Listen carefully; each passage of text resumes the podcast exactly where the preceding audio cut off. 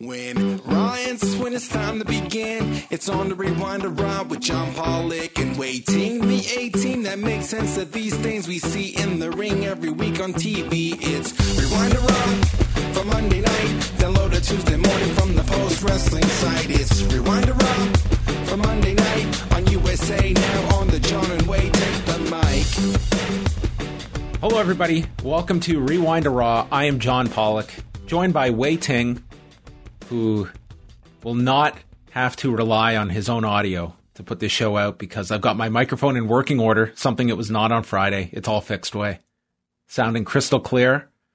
I ran tests. I'm all set. Oh, that's great. Awesome. Yeah. You should have listened to my feed after we finished SmackDown. It sounded gar it was awful. It was terrible. It it would have sounded more clear if I was outside your window doing the show with you. Outside, right behind that plant, with the window shut and just yelling my thoughts from outside.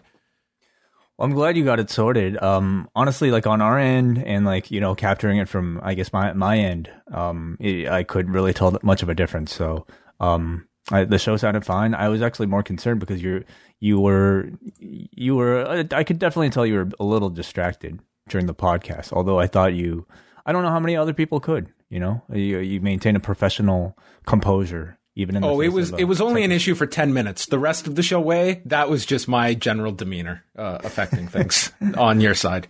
Right. uh, but i'm all set to go. We have uh, so much to talk about.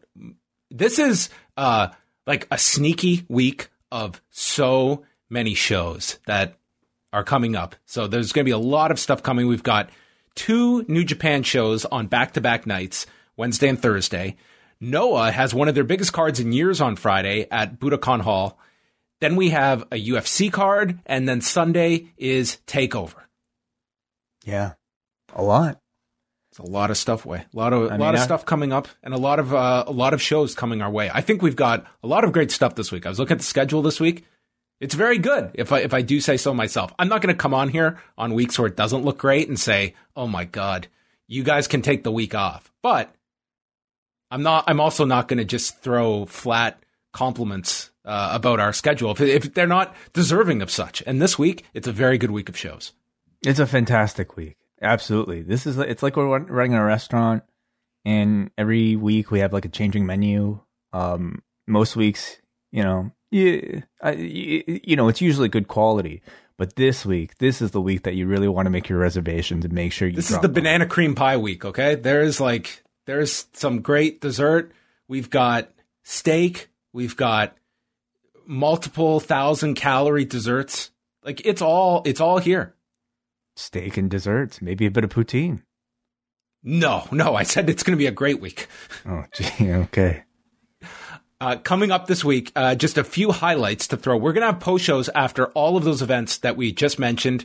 We're going to have uh, myself and Wai uh, dropping a show Thursday, which will cover the New Japan shows. That will be available for Cafe members as well. Uh, Saturday is going to be post pro res with myself and WH chatting about said Noah show from Budokan Hall, where Keiji Muto is challenging for the GHC title in 2021. We'll have shows after UFC 258 Braden and Davey after NXT TakeOver.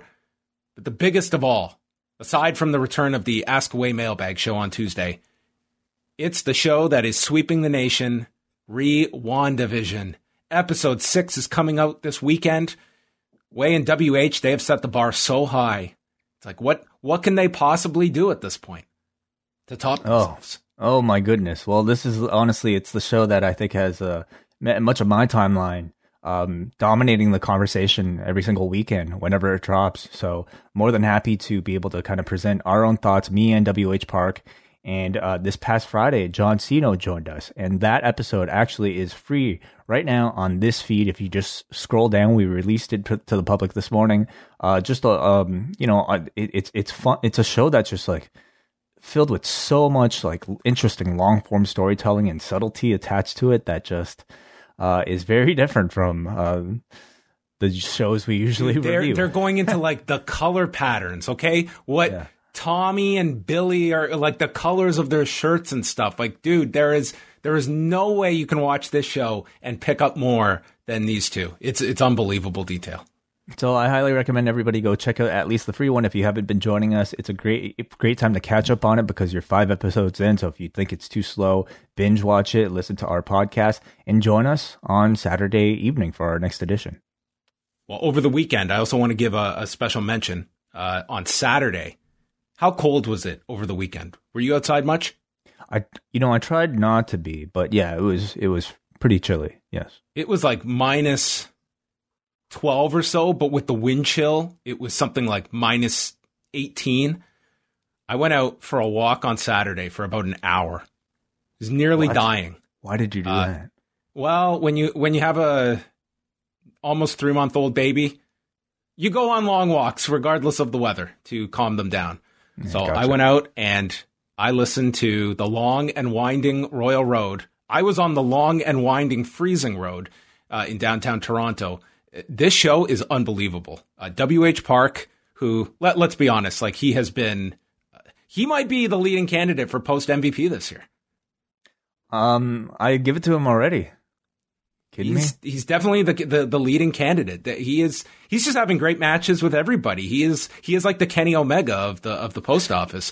He uh, and Dylan Fox from the Eastern Lariat podcast with an uh, unbelievable retrospective on Toshiaki Kawada's career. This is the second installment of the of WH's kind of biography series. He did one on Mitsuharu Misawa, which is another great show. I think he's going to do Kenta Kobashi next, but uh, these shows are excellent. Just a whole rundown of the career and so many match suggestions. I, I, I put up a, a thread on our Twitter with a ton of a with a playlist of some matches that are brought up, but there's so many you can go through. And the thing with especially that all Japan period is they're very easily accessible on YouTube. You don't have to do too much digging for a lot of those uh, quality matches.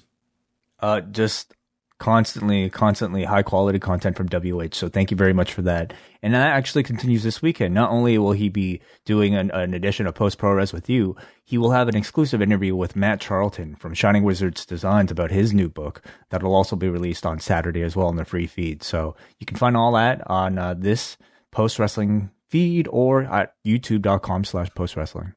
That's right. I believe about four bonus shows for Cafe members this week, along with our our live airings of uh, this show, Rewind to Dynamite, and Rewind to SmackDown on Friday. Because the uh, the wrestling and MMA world is taking a stick of dynamite to my free time and lighting the wick. I will be taking uh, SmackDown off Friday uh, in order to record a separate show, but in my place. This will be more than well managed because Nate Milton will be here on Rewind to SmackDown with Mr. Ting. Yes, brother Nate. It's been a, a you know at least a few weeks, maybe even longer since we've heard from him. So he'll be tagging in and joining me for Rewind to SmackDown this weekend. It's your chance to call in and speak to bro- brother Nate uh, if you're a Post Wrestling Cafe member. That'll be Friday night. As well, uh, some of the offerings from our friends this week here on the Up Next feed. Of course, every Tuesday, Davey Portman will be presenting Deep Impact. We, I'm not sure who his guest is uh, this week, but he will be uh, presenting an Impact review sometime Tuesday evening. Uh, no shot in the dark this week from See No Evil. He's going through uh, just you know some some personal stuff, and uh, of course, we wish our friend John Cena the very best. So no shot in the dark this week. This week, but Up Next will be back on Wednesday night. They do their shows live on twitch.tv slash up next every Wednesday at 10 15 p.m. So you can choose to check those out. If you're a double double patron of ours, you can choose to listen to Rewind-A-Dynamite. Uh, we go head to head, honestly, but uh, there's enough time for everybody for you to digest everything. So um, there's that. And then our friends at the British Wrestling Experience will be dropping their latest podcast on Thursday on their feed. So, uh, man, what a week here at Post Wrestling. And you know what? I didn't even mention the big one. Game night on the Oh. Discord. Postwrestling.com slash Discord. Phil Chertok is hosting another game night. We we it's been a while since we've done one of these, but it's a chance for everybody at the Discord to play um, you know, a, a series of games. I believe what they are doing is again Jack the the Jackbox Party Pack. You ever play this, John? All the time. It it's great. You don't need any sort of system to join.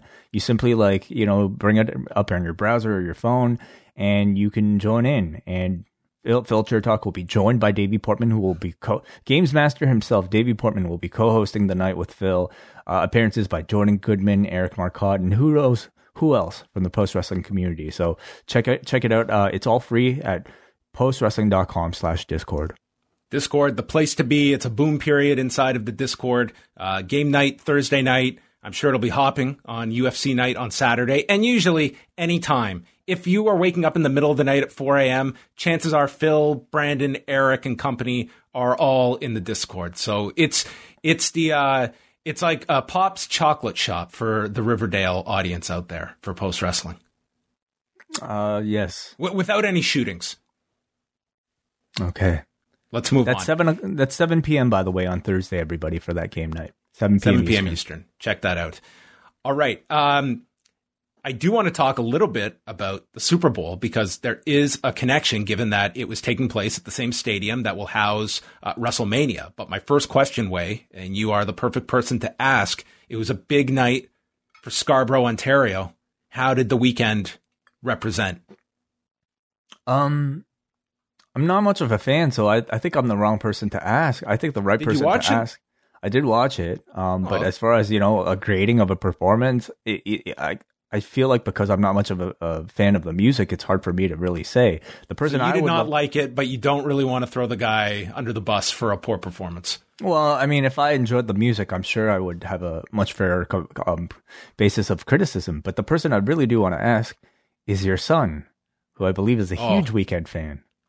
Unfortunately, the Weeknd went on a little bit too late uh, for for Max, so he was not able to stay up. I have recorded it, so he'll probably actually watch it this this week. How the Weeknd get- is his favorite. Yeah, how did he get into the Weeknd? A three year old. Uh, usually, it, it started with, uh, "Hey Google, play uh, pop music," and usually it would settle on the Weeknd, and he became just he just listens to the Weeknd. Uh, quite quite a fair a fair amount. Like not not nonstop. We have a wide variety of music he listens to, but the Weeknd, like he will dance to the Weeknd. He is. I, very must say, fan. it's quite the jump from um, the Wiggles to the Weeknd here. oh, the Wiggles are the gateway to everything. yeah.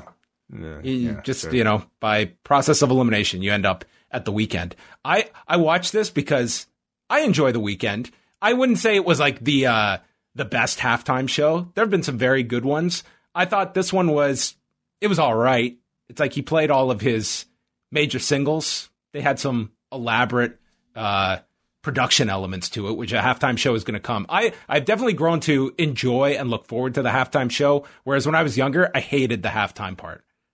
And now it's the opposite. I have no interest in the game. I just tune in now for the halftime show.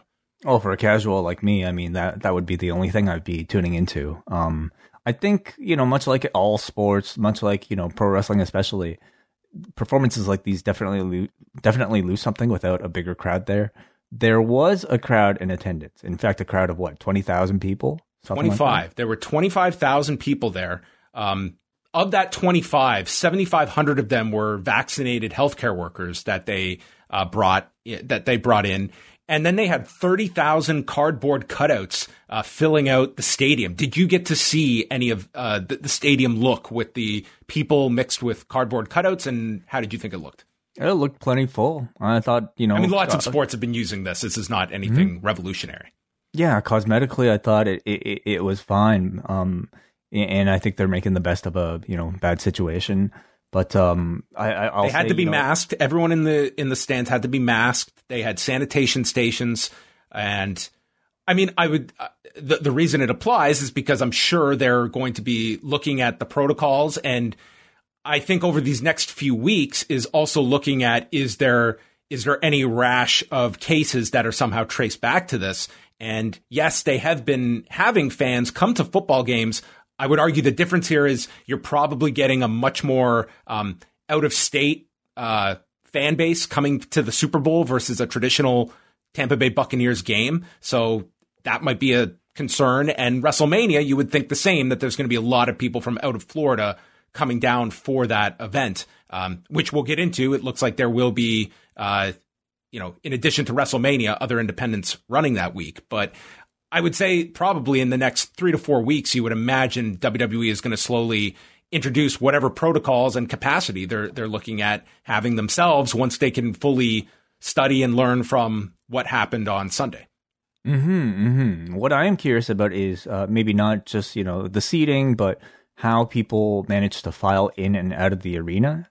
Those to me are, are the more kind of um, uh, perhaps more difficult, uh, you know, um, uh, uh functions of. They of better not have a, an in. issue like MetLife Stadium a few years ago. Remember that? Oh, any WrestleMania, dude. I'm sure any football game that's like you know packed but, with so. But that people. was the one where like the buses stopped oh, at oh, a yeah, certain time. Yeah. Remember, like a half hour after the show ended. What a disaster! Yeah, yeah. Um, I you know it's it's going to be a very big challenge, but uh, yeah, I suppose this was almost like a test for for what we'll see. Uh, SmackDown on Friday night, they were uh, slightly down in viewership and slightly up in their demo figure. So I don't know if you really take that as anything. I would say a little disappointing given it was coming off the Rumble. You would hope for a little bit of a boost. They did 2,257,000 viewers, a 0.65. So they were number two among network programs on Friday night. Again, just down slightly with viewers, but up a very small amount in their demo figure. And going back to WrestleMania, we got several announcements on Monday. The first being uh, Game Changer Wrestling is going to be running the Collective Remix series of shows April 8th to 10th at the outside courtyard at the Cuban Club in uh, in uh, uh, Ybor City, and these will be streaming on FITE.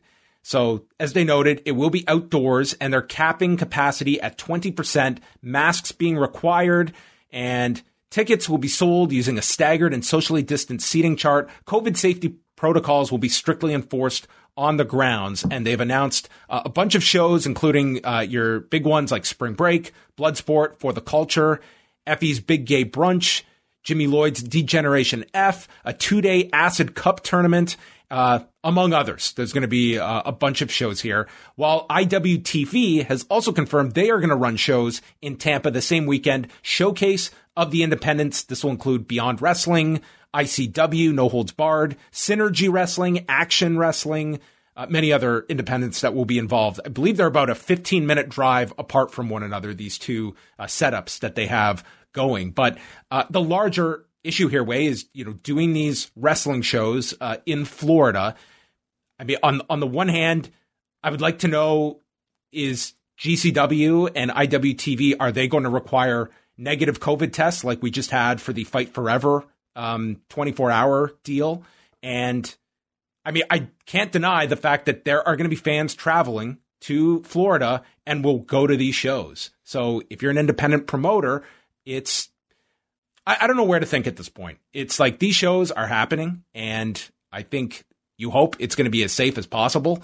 But I'm also at this point now where I, I don't know how much to just have the same conversation over and over again about these shows. Like they're going to happen. There's people here that uh, need to, or at least want to be working that have probably lost a whole lot over this past year. So I look at that factor.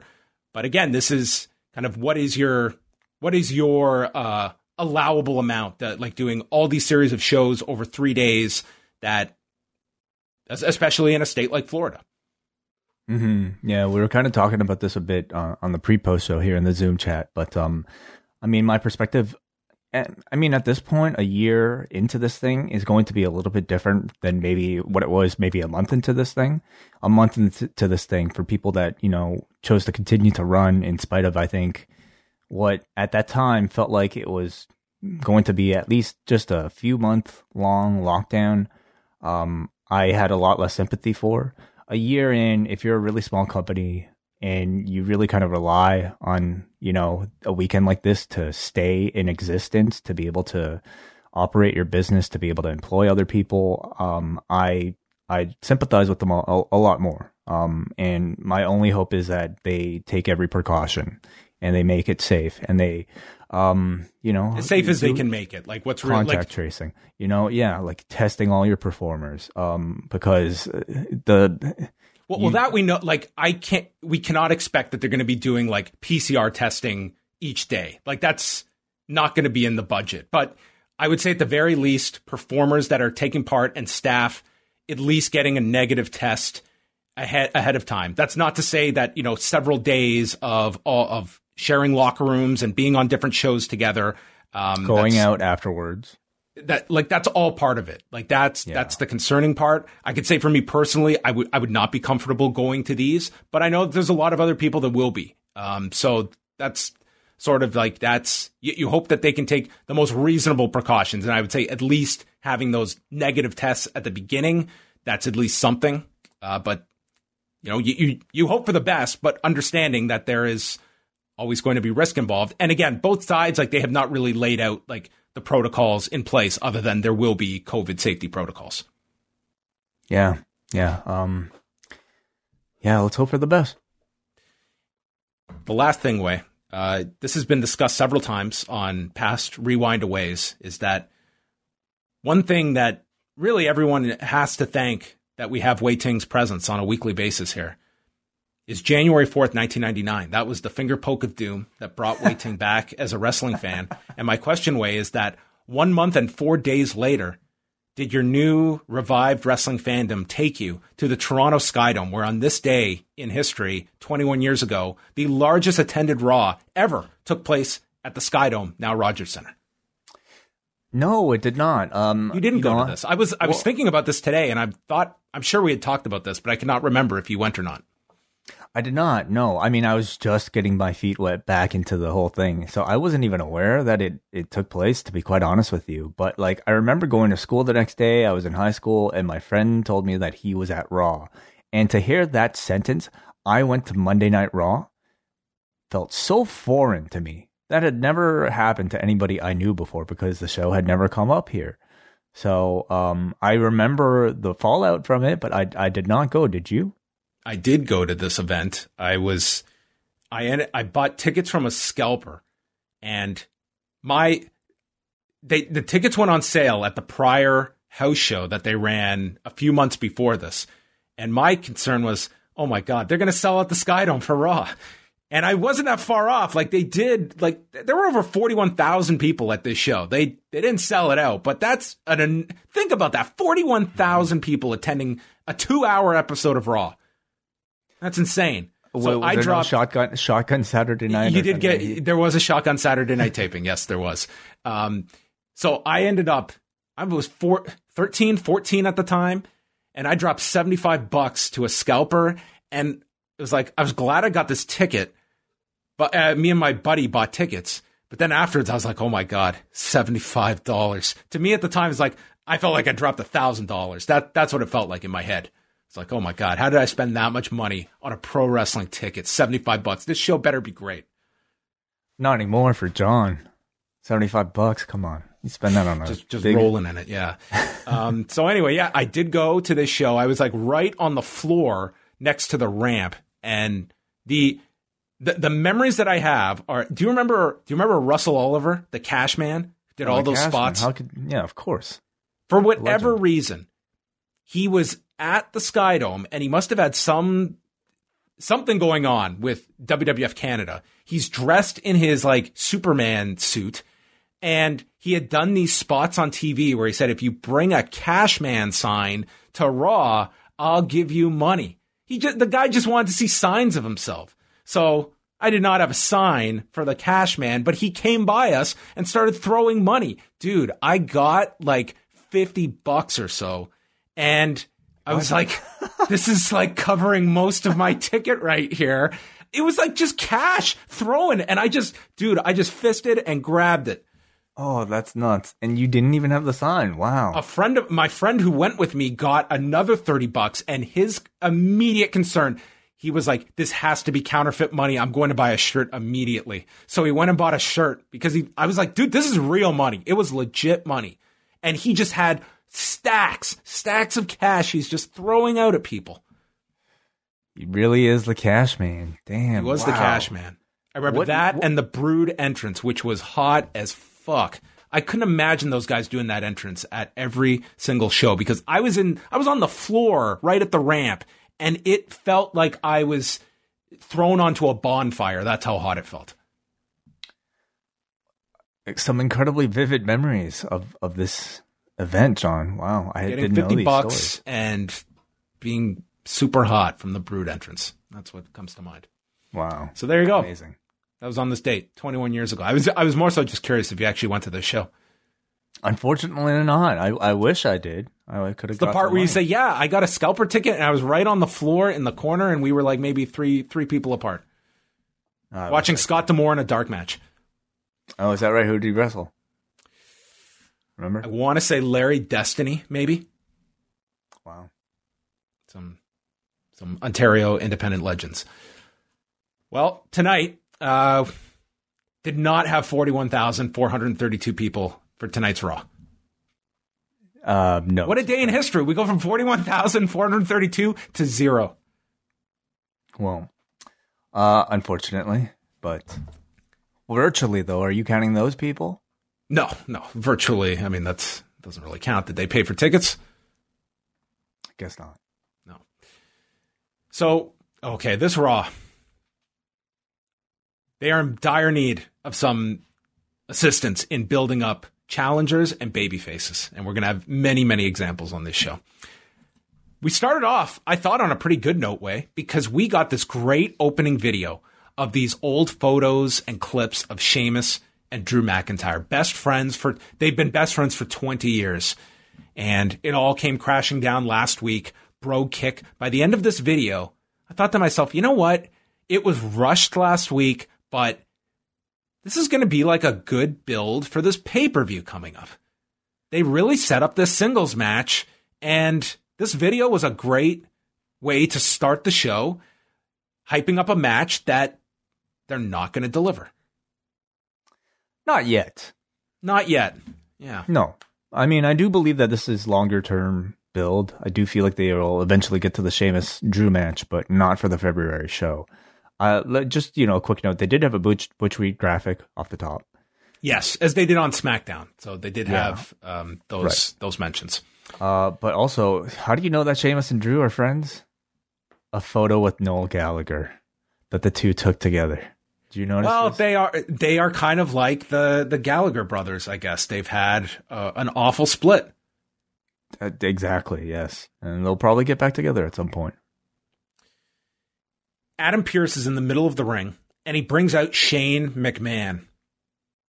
Shane is back, and they announced that Drew McIntyre is going to defend the WWE title at the Elimination Chamber in the Chamber on February 21st. All the opponents will be former WWE champions Randy Orton, Jeff Hardy, AJ Styles, The Miz, and Sheamus. So we've got Randy Orton, who they beat last week with Edge, Jeff Hardy, who has lost, I feel, every week on TV up until he teamed with Carlito last week. AJ is justified. They they had him on quite the run since he's been drafted over. The Miz, who has been the punching bag on this show, and Sheamus, the guy who we shot the big angle for after all of these months uh, last week. And that's that's our lineup. No Bobby Lashley. Well, they want guys that can actually lose. I think. You know, like What- what- That should be the slogan. That's the tagline for Elimination Chamber. Five challengers, all whom we're comfortable beating. It's pretty much it, I would say, for this show. I mean, this this is a weird period between the Rumble and WrestleMania where you have essentially time fills um, in all your programming, especially these two pay per views coming up, and they have to keep people strong uh, while at the same time, you know, fulfill their quota for main events. Um, the real only people to keep pay attention to in this match are, um, I would say, AJ Styles, who I don't think has any chance of, of winning the title, but at least is you know considered a viable contender, and Sheamus. So, um, and of course you have. Miz I, I'd with say the in the literally the only person in this match you could buy winning other than Drew is Sheamus. Sure, yeah. Um, my feeling Which if again Sheamus is winning the title, I don't know necessarily why we just didn't do the singles match, but I guess they feel we're, we don't want to do the number one contenders match for this men's chamber, so they're doing Yeah. this instead. I guess think that's there's it. that. I think there's that. I I also don't think Drew is losing the title. I think they just simply need an attractive main event, and the pay per view is called the Elimination Chamber, so they need a chamber match. Uh, I actually don't mind the booking at all. I think it get you know it gives time for Edge to make his decision. You kind of draw that out. Uh, it's an interesting. but why do the turn then last week? Because they, yeah, that's a great question. They could have certainly delayed it. I think having Sheamus enter into the chamber as Drew's friend and then having him turn because of the chamber would have actually made for a far more interesting story. So, like, you could have had Drew retain, question. and that's the breaking point for Sheamus. And the next night mm-hmm. on Raw, it's he loses. You could have a spot in the match where Drew you know, has to like eliminate Sheamus, or, or, you could do any little thing in that match, and that's the breaking point. That's the motivation for Sheamus, where the audience buys why he would throw this friendship out the window, and then you go to the match, which they're clearly going to get to after this show. I don't know why they did the turn last week. Yeah, this to uh, me waters it down. Like you just did the angle, and now you're putting them in this match, but it's it, it feels almost like the turn came before it needed to. Well, with the way these shows are structured and the way things changed last minute, who knows what the original plans were? Um, but I don't think it ruins the feud. I think you can go into to this with the primary focus being on Sheamus and Drew as opponents. Uh, you can somehow heat that thing up and then build to a main event title match for the March pay per view. To me, that seems to be the scenario here. And of course, you also have the Miz with the briefcase. So, um, that kind of plays a, an interesting little kind of wrinkle into this. Even if he gets eliminated, there's a chance he might still be able to cash in towards the end of the chamber match. So who knows? What do you think of the use of Shane here? Why do you think he had to come out? I will get to that. I, I think that there, I, I, okay. So afterwards, AJ comes out to compliment Pearce, even though he always thought he was a bit of a dumbass, and then he kicks him out. And we go to break, and when we come back, Shane is leaving, and he runs into Drew McIntyre. And Drew said, I would have appreciated a heads up. And I thought I'd be facing Sheamus at the pay per view. Shane says, We needed something big. What? Can't you prove you're the best?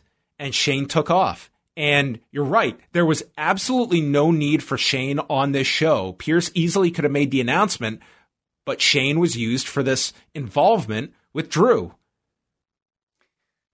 So, uh, I think you have to read into Shane being involved in clearly here for a reason beyond just announcing the names that they did not need him for. Like I mm thought like they were actually planting a seed here with Shane and Drew. That's what you had to take from that, couldn't you? Because there's if no not, other reason he would have been on the show. Well, yeah, yeah, because they did not do the scene afterwards between Sheamus and Shane, which um, almost feels like it may be a bit more of a natural um, rivalry between a babyface and a heel. Uh, instead, it's Drew and Shane who have the interaction here. So, you know, it's not going to happen at Mania. Could it? Could this be the match for the March pay per view? Shane and Drew. Knowing Shane, though, I think they'll he'll probably save himself, or they'll save him for WrestleMania for one of the nights. It is a two night event.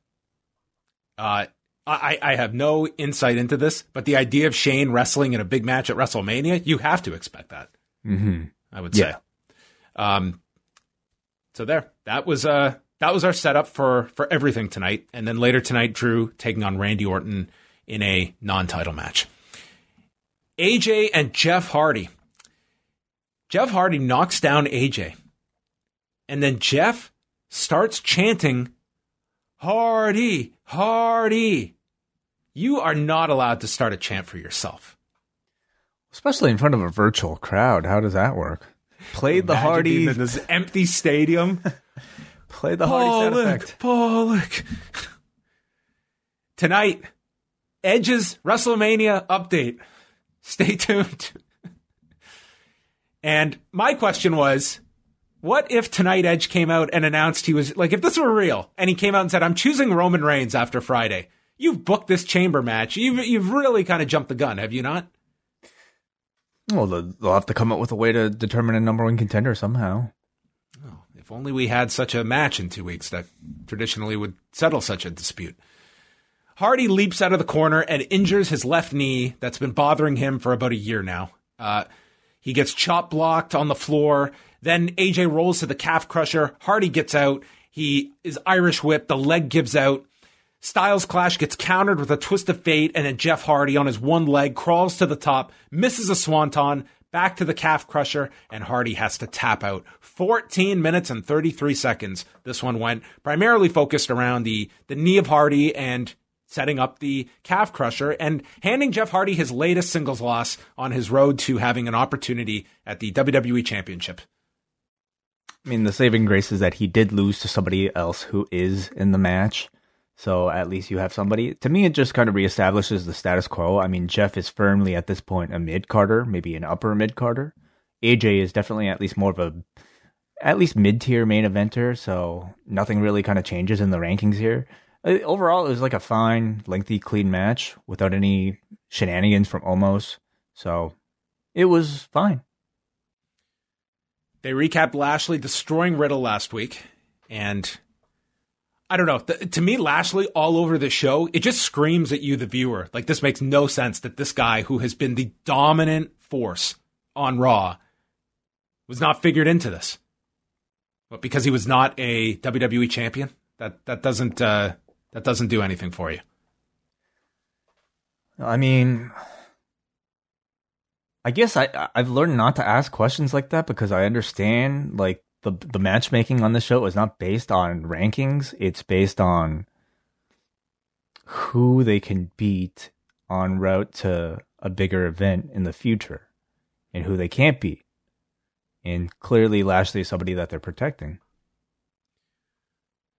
Riddle walks up to his opponent tonight, Keith Lee, who has returned, and Riddle's got a black eye. But he went home and he says laughter is the best medicine. So Riddle binge watched all the Air Buds. Lee asks, Is it smart for you to continue going for the United States title? Riddle explains how people thought it was impossible for a dog to play basketball, and yet Bud did it. This is a real promo that I'm not adding any any dialogue to. Lee suggests that someone new go after Lashley, and he knows he can beat Riddle tonight. And then Riddle, in his head, probably thought, you know what? You probably can beat me. That will not stop me, though, from still earning a title shot. And thus, our match was set for later tonight with Riddle and the returning Keith Lee. Air Bud was our pop culture reference tonight, Wai. Yeah, I don't know if this was as much uh, pop culture reference as it was like just something to make Riddle like look like an idiot. Um, this was an interesting segment. You know, on the one hand, I thought they kind of made Keith Lee look like a heel here in that he's not at all sympathetic for his friend who has been getting beaten up repeatedly, month after uh, week after week now. Instead, he kind of made fun of his friend and then goes on to challenge him for a match. So it seemed a little out of character, I have to say, for Keith Lee.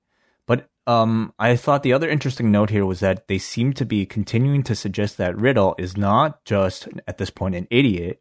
I mean, if you remember last week, he lost to Lashley in seconds and then just kind of came to, not realizing where he was. So now he's not just an idiot, idiot, but he's like a punch drunk idiot who seems to be suffering from some sort of a permanent brain damage. So, um, well, he just watched all the Air Bud movies. Yeah, I don't That's know what have other, lasting effects. like it's it's kind of gone from the point of them trying to make Riddle look like you know cool surfer dude to just like he's just dumb now, like he's just a dumb guy. So man, they they must just love continuing to give this guy airtime. Like Vince must love this character, but I have to say it's it, it, I find it really hard for me to want to cheer for either of these two after this. Uh, I was fine with Keith Lee's demeanor, just looking down at this this joke. Um, Sheamus complained to Adam Pearce that he's not getting the one on one match with Drew. this was the best line. Sheamus goes to Pearce, What, you don't think I'm a draw? I need help headlining this pay per view. This was the best. I am a draw. He, uh, Pearce responded saying, "Listen, I don't know if you're aware, Sheamus, but we've got a guaranteed uh, streaming deal now with Peacock. We don't need draws anymore. We've got we've got all this fixed revenue. We're we're fine. We could we could headline this card with with R-Truth, and we'd be fine." Did you listen to the earnings report? yeah, here here's Nick Khan to explain it to you, Sheamus. He says that Pearce is full of broken promises. Drew would be nothing without me, and it's going to be Pearce's responsibility for what I do to Drew in that match. Yeah. Xavier Woods and Kofi Kingston against T Bar and Slapjack. The highlight of this match was Mustafa Ali on commentary. He called Woods and Kingston clowns and said their lives are literally at stake tonight. I mean, wrestling is a pretty dangerous occupation. In this era, yes. Over the last year, definitely. He calls WWE greedy and corrupt, and then he just would scream about how it's time for me to eat. Where's our food? T Bar threw Kingston around. Both Retribution members are on the floor. Kingston hit a dive. And then uh, we got this exchange between Slapjack and Woods. Wait, how many times do I bother you during shows? How many Never. times do I send you a text? Like It's never. it's very I never bother you. But on this one, Slapjack and Woods are exchange like Slapjack is delivering these kicks. They must have done a dozen camera cuts within the span of six seconds. I Okay. like fell back in my chair. It was so jarring. So you know, like in New Japan, they do the you know um uh forearm spot, or like really in any wrestling match, they do yay boo. You know, imagine every yay boo is accentuated by a camera cut. I cut, mean, that's cut, cut. ah, it's so it's something they've been doing for years now, and I, it's so ineffective and and just man, I felt like I was watching the Weeknd at the Super Bowl. I, I was so honestly jarring. concerned that the director had maybe like fainted back in the truck and just f- fell onto the buttons. Yeah, It was no, so is- jarring. It was like someone just jammed the button down and it got stuck. This is Oh their house God. style, man. It's it's it's terrible. Like what whatever happened to just you know what? If they since they love like using the directing to make a match so much, I think they should just have two people enter the ring and not move. And you could have Kevin Dunn or whoever tell the entire story of the match through camera work. Oh, you Wouldn't know that what? be novel? I would have loved to have seen WWE's production shoot the Go Shiozaki Kazuyuki Fujita match. Oh, it'd be amazing. It'd be a five star classic, I bet. They double teamed Woods with a choke slam. Ali is screaming at them, eat! Instead, they had to feed for Kofi's hot tag. They hit the daybreak on Slapjack and won the match in 1035.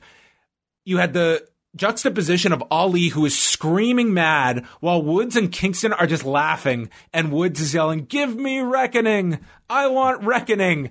And then Ali starts yelling at retribution. This is the silliest feud, but Ali is amusing in this role. he, he's amusing from like a sort of like a it's you know cartoon villain type of sense like a like a Elmer Fudd you know type of type of villain type of sense like it's I don't know if it's He, intentional he but signed a contract with a greedy and corrupt company. That's his gimmick. That's Retribution's gimmick. and every single week he comes out here he fails and he's almost like you know like man I'll get you gadget every single week they try so hard to look intimidating but each week they get beaten up and they just kind of end up looking like a joke so I mean I The have to company keeps bringing them back. I mean, that sounds pretty Well, nice. they're hardly a threat at this point. I mean, they're even on board with the directing and the camera camera work. So they must be setting up some sort of big revenge plan for retribution. Um, but I'm I, I don't know about that Wai. I don't know. I don't know if we're What- getting that, that how- big are angle the- at any point with Retribution. Well, hey, what are even the chances of a Kofi versus Ali match at this point? Uh, do you think if uh, I think we will get it, but it will it be a Raw match and will it go more than ten minutes? Yeah, like there you go. I think like th- that's the that's the status from now until WrestleMania. That those are your options for pairings. Number one, will it be a WrestleMania match? Number two, will it be a Fastlane or, or Elimination Chamber match? Or more more likely, will it get announced during the show it's going to take place at? Yes, yes. I could totally see next week, hour one, uh, lower third, uh, Kofi versus Ali later tonight. Hour one. I mean, it could be one of those things where they just like, you know, somebody interferes and then you come back from break and it's the match. Ding, ding, ding. Damian Priest is hanging out with Bad Bunny backstage, who sold an ungodly amount of merchandise. They were talking heard. about on, on the earnings call, like he, like Bad Bunny has sold an unbelievable amount of merchandise. I, I think this has been like a great, so far a week into this, this has been one of WWE's best celebrity uh, involvements in, a long time. That's hopefully going to attract a much younger audience. It's a very relevant artist that they're working with. He's all gung ho to be training and doing all this stuff. And uh, Nick Khan did this interview uh, today. Uh, it was with uh, Alfred Konuwa, and he was talking about the fact that we didn't even think about is that they've got a great advantage with you know musical artists right now, such as Bad Bunny, that they're not touring right now. This would not be, they would not be able to have him to this extent if it was normal times. So I, I think this has been, you know, it's only been, you know, a week, but I, I think that this has been a really smart call on their part to integrate him. And it's been, based on the merch numbers, a phenomenal success. Oh, he's he's the new Bullet Club shirt. You know, you got your Bad Bunny shirt. The Everybody, Bunny Club. Yeah. The Bunny Club. Yeah. I think it's been great. And the best part of it is that he's being paired with Damian Priest right now, who seen who stands to gain. He's coming off like a star so far. Yeah. Absolutely. You know, he looks the part. Uh, I think, you know, like kind of positioning them as sort of like this kind of Puerto Rican unit um, to cater towards that demographic is very smart, very brilliant. And it, I almost got kind of get like Cyndi Lauper vibes from it all, you know, on the lead up to WrestleMania. Ric Flair came out with Lacey Evans, and Ric Flair got to cut like his best promo in forever. He just starts screaming, Why am I doing this? I don't take orders from any woman. Look at my history, especially not from my daughter. And I'm not staying home. He's tired of hearing how good his daughter is. He has met someone who has all the physical qualifications to be a star. She just needs some motivation, knowledge, and wisdom. And yes, Charlotte might be the greatest in WWE today, but I'm on a mission with Lacey. This is just a casual relationship, and she's coming for Asuka's title. Evans will be the next Raw Women's Champion. For all the times that we see Ric Flair, where it's like they seem petrified to give this guy a microphone, and it's just sometimes very clumsy. This was Ric Flair just getting to go for like 60 seconds, and I thought it was great. I thought so too. You know, um, I guess in his case, like it's a positive that he was able to stick to a script and didn't go too long, didn't really meander, and delivered the promo with great intensity. Evan says, No one knows what's going on between us. He might be cute, but I respect Ric, and I treat him like the living legend he is, unlike Charlotte. And she would never speak to her father the way Charlotte does. So Charlotte comes out Evans prevents Ric from pulling down the rope as she goes to enter. And Charlotte asks if Evans was serious about this, she'd go work her ass off at the WWE Performance Center instead.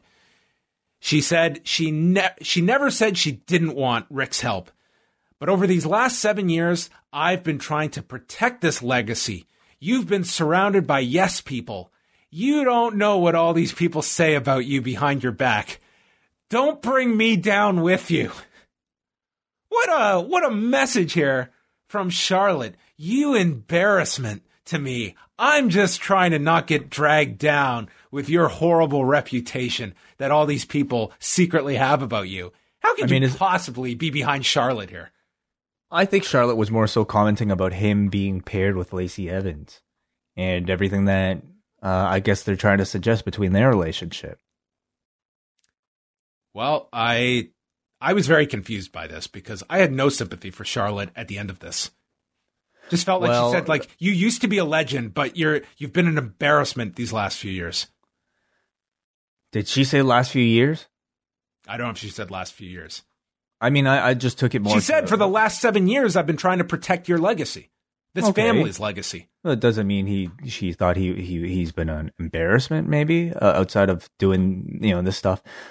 Um, you know whether or not you want to cheer for Charlotte after this, I think is also is, is another case, and I agree with you that I don't. Uh, I think it's just been a really poor story.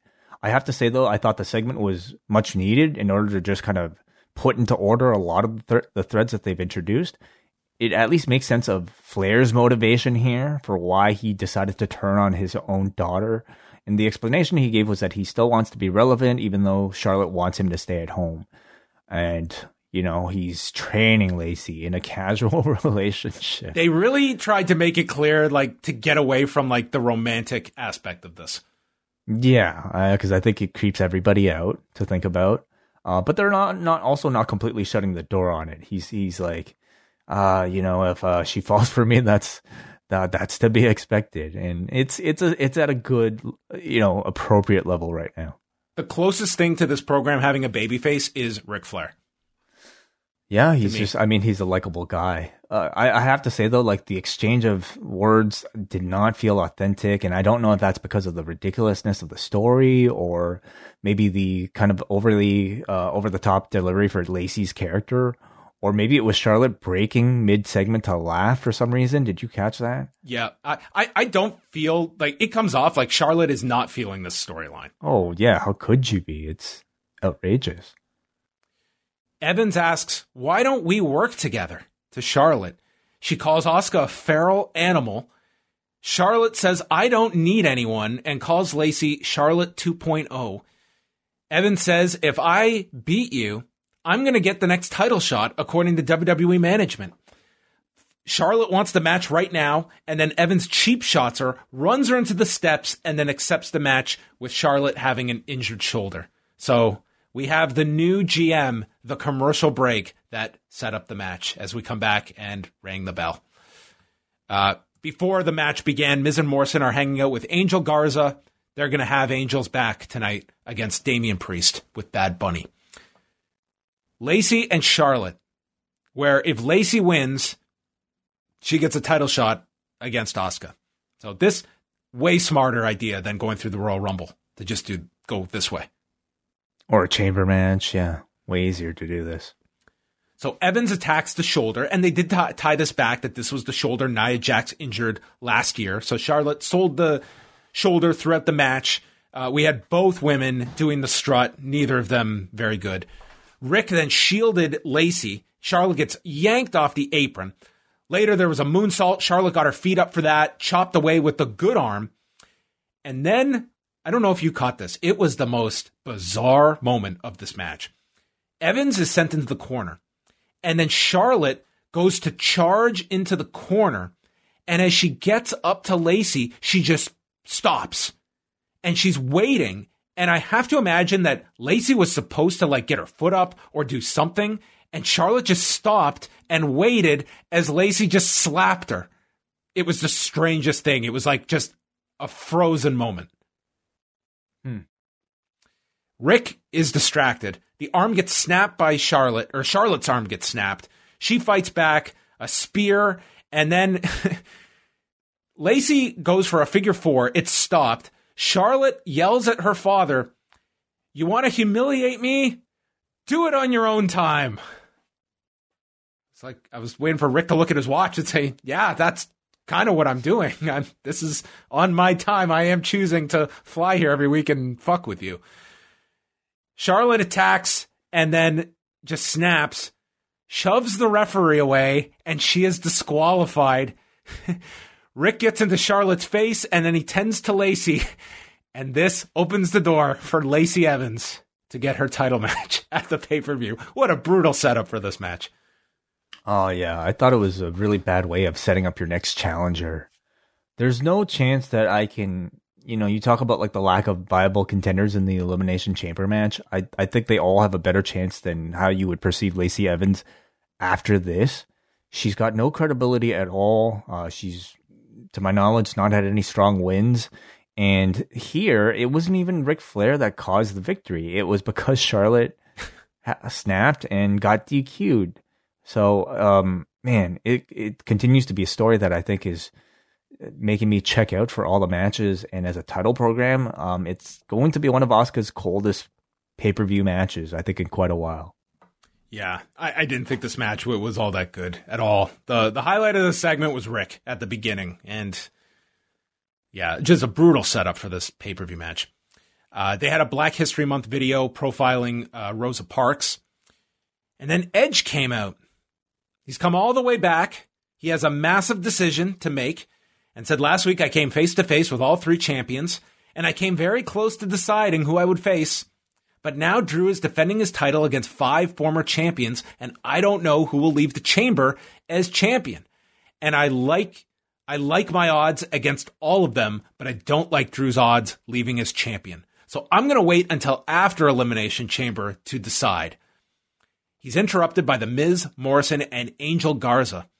And Miz says that even if Edge happens to win the title at WrestleMania, I'm going to be there with the briefcase and leave as champion. Edge says, You goddamn idiot. I put this briefcase on the map, and now you've just mapped out your game plan to me? I think at a different level than you, simpleton. You're content being awesome. I'm not. That was me 20 years ago. You don't need to be champion like me. So get the hell out of my face. Dude, Edge just a wonderful promo here, cutting down this total geek. He destroyed him, yeah, and in the process made himself sound like a real contender, like a, a real star level. in the ring with a joke. Yeah, yeah. I mean, part of me, you know, sees all this and, and has to wonder, like, man, like this guy still has the money in the bank briefcase. Um, go easy on him, Edge. But at the same time, it's like it's the Miz, you know, like nobody really takes him seriously anyway. I, I, I do think like Edge is definitely proving that he's worthy of this WrestleMania main event spot. At least from a promo standpoint, he he really is operating at a different level. I loved his explanation about why he's going to delay his uh, choice for um, uh, uh, Royal, Royal Rumble um, or whatever uh, WrestleMania main event until after the Chamber. I thought it was full of logic and well explained. Um, he, know, I continue to look forward to him speaking every week. This was probably the last show you could tease the decision without giving it. Uh, they kind of went hard on that last week, and then tonight it was okay. At least we have a time frame now. Yeah. Angel Garza versus Damian Priest, who was out with Bad Bunny. Miz delivered a cheap shot from behind the referee's back, and Bad Bunny complained. Garza threw his pants at Bad Bunny, and then Priest starts his comeback with kicks, chases Miz and Morrison off the apron, and they get clotheslined to the floor uh, or, sorry, Priest gets clotheslined to the floor. Miz and Morrison are stomping him down, so Bunny takes the briefcase, throws it in. Morrison grabs it and gets caught with it, and leads to Miz and Morrison being ejected. So Garza's distracted with Bad Bunny and gets hit with the Reckoning, and Priest pins Garza in three minutes forty seven seconds. Really, kind of textbook, you know, babyface celebrity manager type of stuff, and it, it's all working really well. And this looks to be probably your your Mania tag match if you can hold mm-hmm. it off that long. Did you like Angel Garza paired with Miz and Morrison? Do you think that was just a one off this week, or does this Garza find some kind of role as a hanger on with these two? I think he'd be a nice little addition to it in the, in the midst of this feud. Um, he needs something. You know. Like he's a great talent, but it's just been forgotten about. Yeah, uh, I, you know, in a role like this, you don't really kind of see him as any sort of um, viable threat. I mean, I, I, would say he would be number three in that group behind Morrison. So I guess uh, Morrison would be happy that he wouldn't have to take the, all these falls, and you have somebody else now. At least he's doing a bit better than his ex tag partner, who's yeah never not been seen for quite a while, or her or his manager. Well, yes, yeah, both. Whose ninety days are coming up? Uh, that's that's true. Yeah. And Andrade, I guess it's until they've come up with an idea for him.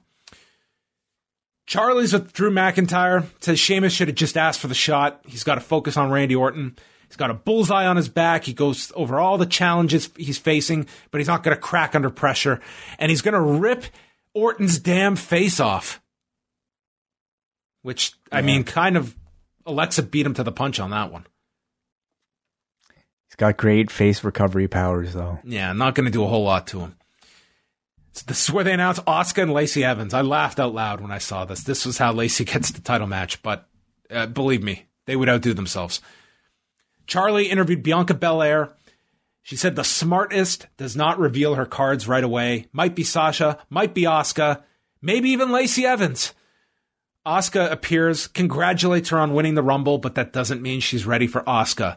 Belair says, I am ready, but Evans isn't, and Asuka might be seeing more of her on Raw. So at the moment, I don't know if we'll be getting an elimination chamber match to determine a number one contender on either side. Um, do you think we may get a chamber match with Sasha defending her title? I guess it's certainly possible after after tonight that if they're not going to set up the challengers, then it's. I've never liked the champion defending it. I feel it's so clumsy to go from we're building up to this, these big contenders or the the two the male and female contenders, and then we're just going to give ten people title shots two months out. But that kind of feels where they're going with this because I don't feel like they're going to have Bianca announce her decision either till after Mania. Yeah, You're probably right. We're time, probably going to get Sasha defending. Mm-hmm. Yeah, the turnaround time is, um, you know, quite short. And again, they do have that March pay per view to maybe firmly set everything in place. But that's only three weeks out from Mania, which again, it really doesn't matter at this point. It's not like you're trying to sell people on a pay per view. It's it's much different. You can finalize the Mania card three weeks out, and it's it is what it is. Like that's you can do that, and you want to make Fastlane a really big show, given it's the first one on Peacock. So mm-hmm. that's where a lot will probably be be set up. Riddle and Keith Lee, MVP's on commentary. He says Keith Lee is a kaiju, but Bobby is the king of the kaijus. Think they're in the wrong promotion. Yeah, I was like, man, they're setting up for a big battle at uh, a future date. So Riddle goes for a flying armbar. Lee just deadlifts him. Uh, it's just Lee overpowering him. He hits the Grizzly Magnum. The Spirit Bomb gets avoided, and then uh, a flying knee off the turnbuckle drops Keith Lee for a one count hits him with a PK, floating bro, final flash gets blocked, and then into a spirit bomb attempt. Riddle transitions to a triangle, but there's a buckle bomb to escape that. Finally, Riddle goes for the final flash, runs at Keith Lee, is hoisted in the air for the spirit bomb. Lee hits it and pins Matt Riddle in 753. And you're left, okay, Keith Lee's going to challenge Bobby Lashley. Lee and Riddle shake hands, and then Lashley attacks Keith Lee hits him with a choke slam, puts the hurt lock on Matt Riddle because God, God knows we've we've got to remind you about the hierarchy here in this program. And then he kills Keith Lee with a lariat onto the floor. So I left this segment thinking, okay, well, Riddle was collateral damage, and we're going to get Lashley and Keith Lee. At least you gave a big win to your number one contender, Keith Lee. No, this will be a three way. So Matt Riddle has backdoored himself into a title shot. It's like why is it so hard? Man, I have no idea. It's like, How come up with the that? match for the pay per view and then give me like the worst reason I'd want to see this match. Like, what's the least compelling way to build up these challengers? I really don't understand. Like, why go with this finish if you're just going to put Matt Riddle, who's who got who lost to Bobby Lashley in seconds, and then and then lost to Keith Lee here pretty cleanly. I don't understand why you wouldn't do a more disputed finish tonight, and I don't certainly don't understand why you would have Riddle lose so quickly in such dominant fashion to Lashley last week. So, um, I was gonna say I thought they've done a tremendous job with Lashley as of late. You know, he just comes out, destroys his opponents, then leaves. But the other part of this match really kind of throws things off. Well, let's go back to the poster Wai and the tagline for Elimination Chamber He's in the match because he's someone that we can beat. yeah. I guess you're right. It's exactly the reason. Come on, Wai. It's your booking philosophy here. Like that's I mean, uh, obviously uh, how you made this match. That's that's one thing. At least give me some justification about the why the guy is in there. Nothing. Like there's no logical reason in this story why Riddle is part of this match. Orton's backstage. He says him and Drew have unfinished business, and he's going to take the title back at Elimination Chamber his actions always end unfinished business, and he's going to walk into WrestleMania as champion. Way after months. Uh. Coming up later tonight, tables match Nia Jax and Lana. I'm not going to complain because this gave us the greatest soundbite of all time during this match. See, but like they they didn't even bother to put this in the preview. Not even a tweet earlier today. Dude, they did a they did a quick recap of nine weeks of table spots of Nia putting Lana in nine weeks, dude. Yeah. They spent two months on this for, for tonight's match. Who cares? Baszler and Naomi are out in corners. Lana's looking nervous. And then Jax just starts destroying her. She's lifting up Lana for power bombs, one after the other stretch muffler just ramming Lana around into the turnbuckle. Lana starts fighting back with kicks and she's begging Jax for mercy. She's almost in tears and then catches Jax in a head scissors, puts her onto the apron, and Lana's delivering more kicks and tries to loosen Nia's grip on the rope. But Lana ends up flattened on the edge of the apron. Jax goes for a leg drop on the edge and misses. So Nia screams, Ah! My butt! Ah! My hole! I've If just we given s- Brandon from New Jersey ammunition that is going to haunt me. Just so stupid, it was great. And then with Nia selling her hole on the floor, Lana shoved her into a table that was upright against a barricade, and Nia crashed through in four minutes and 44 seconds. Just the dumbest stuff. Yeah. Um, Ah, my hole. oh, man. This was the dumbest. Has it match. turned? Has it turned the corner for you, John? Are you able to enjoy this now from a so bad Oh, it's good standpoint? Maybe there there was some so bad it's good qualities of Oh, this. man. You know, the timing of all of this felt really wrong and suggests that whatever this Asuka Charlotte title reign was was wasn't supposed to Oh, happen. yeah, they're, they're Jax and Baszler are the tag champions. I didn't even I didn't even Oh, remember. That's what the whole thing is built up for, right? Oh God. So uh, it, it's it's really strange that they would go through all that for Lana, only to not do the tables match at the TLC pay per view, or it would have perfectly fit. And instead, they just seem to. We had an interlude with with Asuka and Charlotte with the belts, and now they're just picking things right back up. Except now it's Naomi in Asuka's role. It's it's really strange, and I have to say, incredibly sloppy. Um, certainly, like whatever they built up with Lana and Nia has really cooled off at this point. But um, yeah, um, they are trying to heat it back up. We went to a break. Baszler attacked Lana and Naomi fought her off. We come back. Snap of the fingers. We've got an impromptu match between Naomi and Shayna Baszler. Baszler stomped the left elbow, so Naomi is selling the arm. Goes for a wheelbarrow, caught with the Kirifuda clutch, but Naomi reaches the rope. Baszler goes to attack Lana further on the floor, and as she returns to the ring, gets caught with an inside cradle, and Naomi pins her. I will say this to at least be consistent. At least the challengers did win the matches going into their eventual title match. I'll give them that. That they did, yes. And some memorable matches, or at least a memorable soundbite. It's a video on the chamber match. Then I was just dumbfounded that we've got this three way at Elimination Chamber with the United States title being defended. Main event Drew McIntyre and Randy Orton, non title match. They teased the RKO and Claymore early. Sheamus ran out to his theme music, and this distracted Drew because, of course, music. And Randy attacks, rams Drew into the post for our third shoulder injury of the show. Drew fights back, takes a superplex from Randy, and then Randy hits the draping DDT, sets up for the RKO, but gets blocked, and Drew hits the future shock DDT. Then Sheamus gets into the ring, goes for a brogue kick, but Drew has eyes in the back of his head, sidesteps, and Doofus hits Randy with the brogue kick. DQ is called, which I thought would mean uh, Randy should, by all reasonable logic, now get a title shot because we had a DQ finish. Drew He then is getting a him- title shot.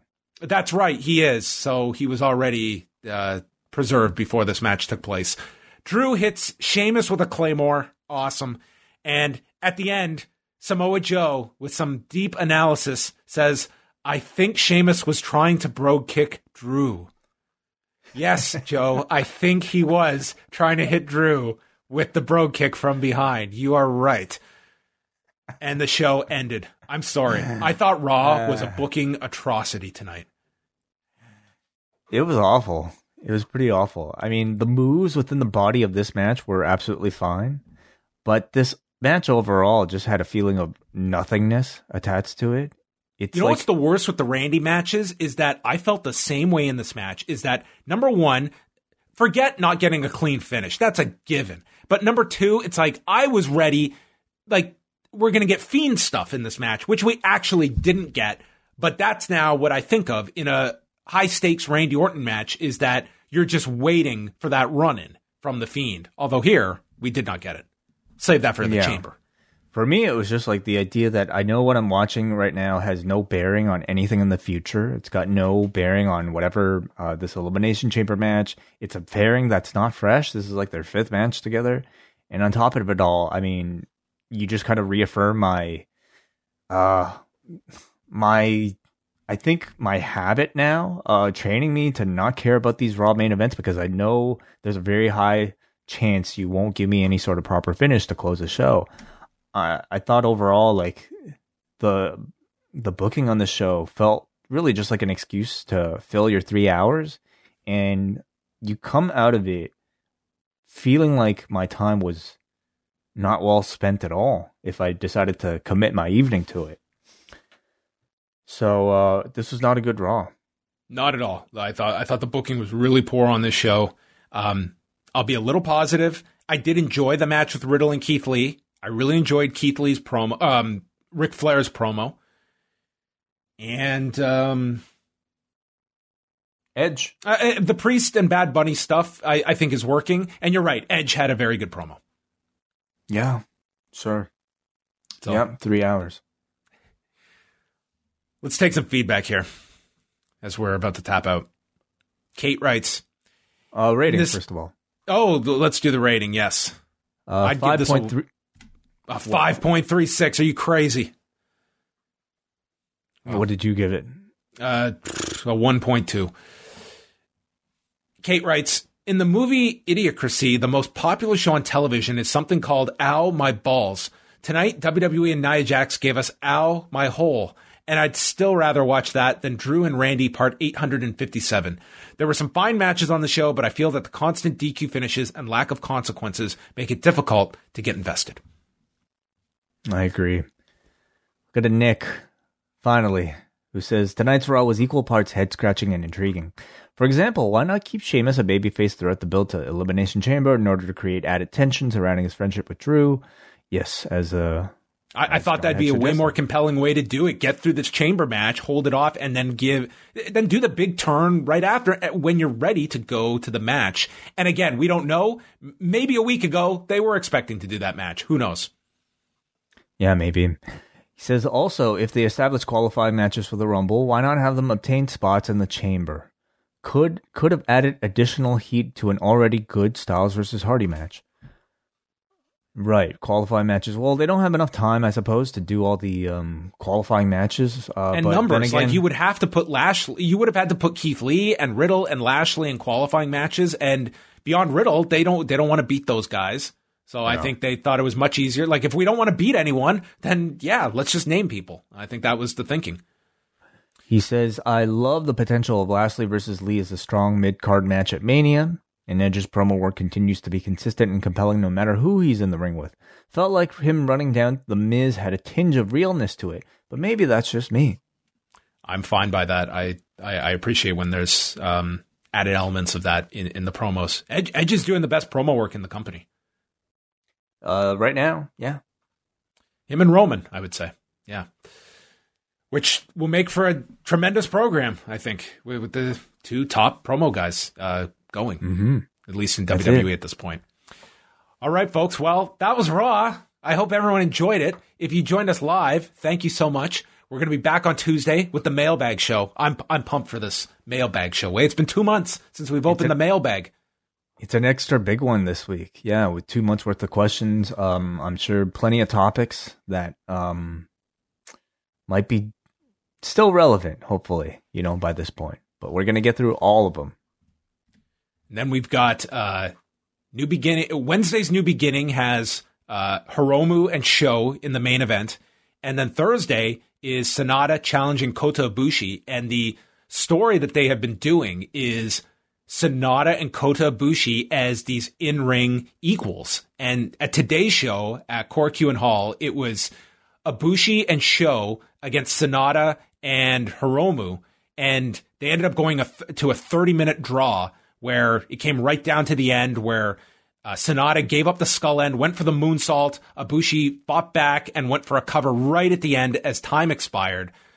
I don't know if they're going to go 60 minutes on Thursday, but I think they're going to tease it. I think that's going to be a really long match. I see it going 45 plus. I think they'll they'll tease going the time limit and maybe in the end Ibushi wins or or they go the draw. But that's kind of been the story. Like these two are each other's equal.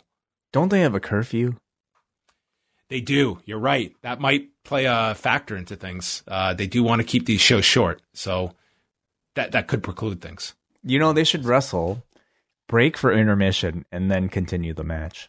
Maybe it'll go on first. It's not going to go on first. Um, but uh, Hiromu and Shingo that should be excellent on Wednesday. Mm-hmm. I'm very excited for that one. Um, yes. A lot of a lot of big wrestling coming up. In a tag match, uh, God versus uh, Dangerous Tekkers. That is true. Yes.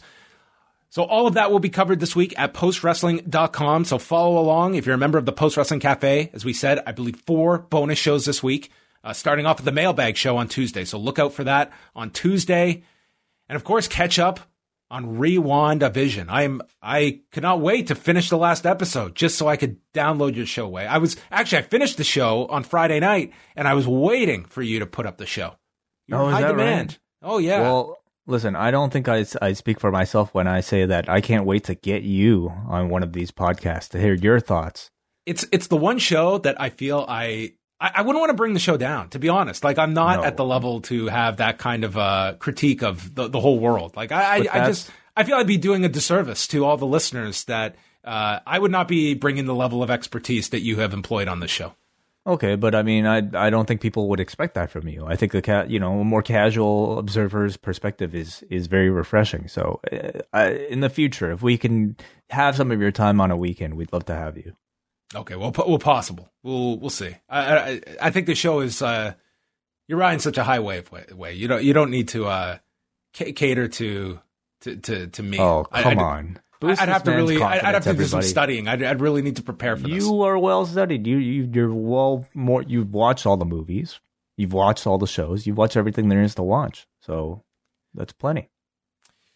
All right. Any uh, do you have any predictions for for this episode coming up? Do you, oh. do you, oh. sense a do you sense a theme? Do you think we're going to jump another decade? Do you think this is going to be one of those where they, they kind of trail off from the the, the, the decade homage? I can. I I think it'll be the '90s. I think it should be a Halloween episode uh, from what we've seen in the trailers. Which should, is, should that not be some Captain Marvel involvement if we're going to the '90s? Oh, interesting. Something to integrate those worlds. Well, interesting. Well, I mean, it's it's supposed to be '90s sitcom. Um, you know, as far as we know, I don't I don't know if those worlds might interact, but we are certainly hearing a bit more about um, what is it, Monica's history with Captain Marvel. So, me, you might get something there. But uh, beyond that, um, I don't know. I, it's hard to make predictions for this show because, uh, of course, like you know, everything with uh, the X Men figuring into it at all, we'll we'll probably figure out. We'll probably learn a lot more. Did you watch the uh, Falcon and Winter Soldier trailer during the Super Bowl? No, no, I didn't. Okay, well th- that came out. I mean, it came. In, this was the second trailer, so uh, as a Captain America expert, I I'd love to get your thoughts on that too. I, I, I will watch it. I saw the uh, th- there was the Fast Nine trailer. Mm-hmm. With, John yeah. Cena was in like a few things. Yes, Batista was in an ad. Cena was in an ad. Um, Every ad has to feature a celebrity. That's the rule at the Super Bowl, right? Uh, pretty much. I mean, that's that's kind of the uh, the whole purpose of it. Th- mm-hmm. There was a mm-hmm. lot of uh, discussion, like with all these advertisers this year. Is like what what tone do you strike this year? Do you because you don't want to come off as like insensitive by being too lighthearted, but at the same time, do you want to harp on the pandemic and be kind of like you know somber? Um, and then there's I, others who I mean, like just went on as is, like just focus on your product and put an entertaining ad together. Most of the ads I saw were were all pretty comedic. I mean, yeah. I, I don't I don't like who would criticize them for for being insensitive. I mean, who would be critical in this funny. day and age? Everybody. like you're always yeah. going to find uh, criticism of them. I, I did not check out a whole lot of the ads, so I, I didn't have any uh, opinion on how they went. But there you go, everybody. Uh, that's going to wrap things up. Thank you for tuning into Rewind a Raw. And as Wai always says,